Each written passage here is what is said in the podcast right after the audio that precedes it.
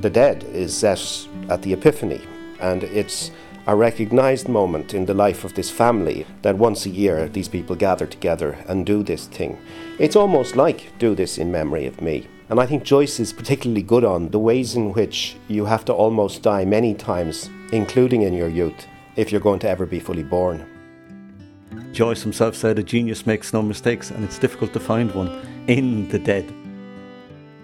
T.S. Eliot described The Dead as one of the most outstanding short stories ever written. Many see it as the perfect short story, a gem that unpacks meaning in every word. The story's setting is an annual New Year gathering of friends, family, and music students of the Misses Morkan, set against the background of a fading city and a country attempting to define itself. The Morkan's nephew, Gabriel Conroy, is modelled not just on John Joyce, Joyce's father, an amateur tenor who used to make the after dinner speeches, but on Joyce himself. The story follows the music and conversation of the night. The awkward Gabriel as he prepares to make his after dinner speech, and then how his wife Greta is moved by the fragment of a song that she later reveals reminds her of a young man back home in Galway who had died for her. The story occurs over a matter of hours. Little happens, and much is suggested. Just why has it had such resonance? Professors Anne Fogarty and Declan Kiberd on one level, it functions simply as a very kind of messy party with lots of different exits and entrances, comings and goings. But then, if you've read the other Dubliner stories, you realise that everything has a kind of weight and meaning, and there are motifs and themes that mesh things together. And it's part of the way in which we read Joyce that he creates webs of meaning. Um, so images knit up with each other, and the symbolic layers that become more and more important because you move into utter symbolism by the time you get to Gabriel and the snow falling all over Ireland Ireland at the very end of the story. I think the intensity of the story is so great, partly because the language which describes the characters seems to approximate to the characters themselves. For example, Lily, the caretaker's daughter, was literally run off her feet. That's a tired phrase, the kind that Lily herself might probably use. And there's a sense in which Joyce is the ultimate democrat. He describes characters in something like the language they might describe themselves to themselves so that the first two or three pages of the story are governed not by the consciousness of Gabriel Conroy, though that will supervene, but more by the consciousness of Lily, who actually finds the whole thing a bit of a chore and who finds Gabriel's treatment of her patronizing and even sexist. If you be the last of Harry White, professor of music at UCD, sees the story as a song of exile which uses music as a narrative weapon. Joyce wrote The Dead in 1907, three years after he left Dublin, and Richard Ellmann calls it his first great song of exile. That's how he described it. And I think that because nostalgia is such an important agent for Joyce's fiction, and because Joyce himself really began as a musician and regarded his whole career as a rival to musical composition, the music in the story has a symbolic as well as an actual presence. It's a way of negotiating the past. Now, that's obviously the case with regard to the story itself, and I think that's why it has so many resonances with people because a song remembered will often trigger memories and sometimes disturbing memories and emotional memories. Professors Kevin Whelan and Gerardine Meaney are drawn to the story's psychological darkness.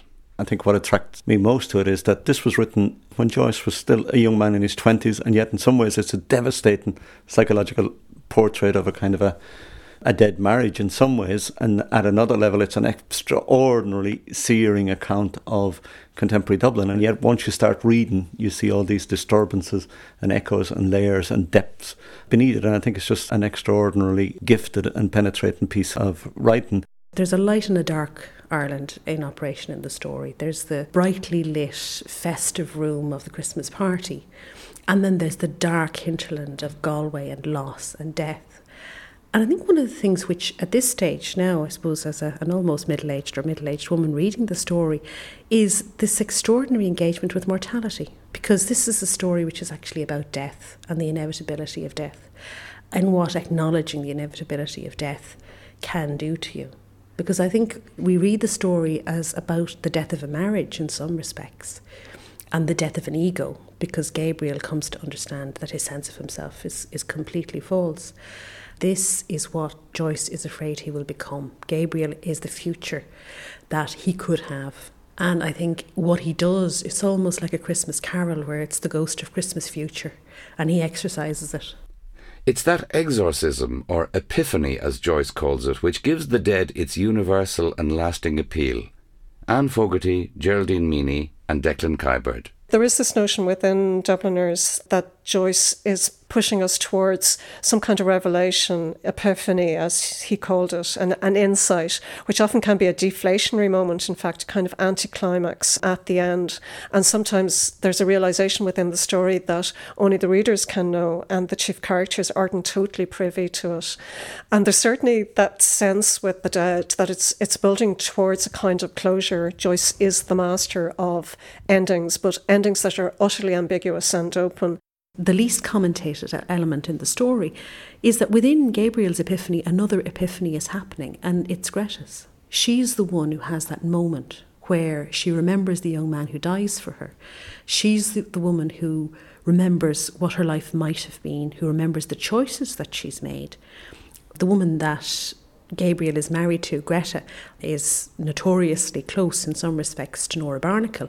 And in other respects, of course, she's the opposite of Nora Barnacle because she's a woman who has, instead of taking the romantic route of going with the young lover who was outside her window down in Galway, she's actually married the respectable, upwardly mobile Gabriel Conroy.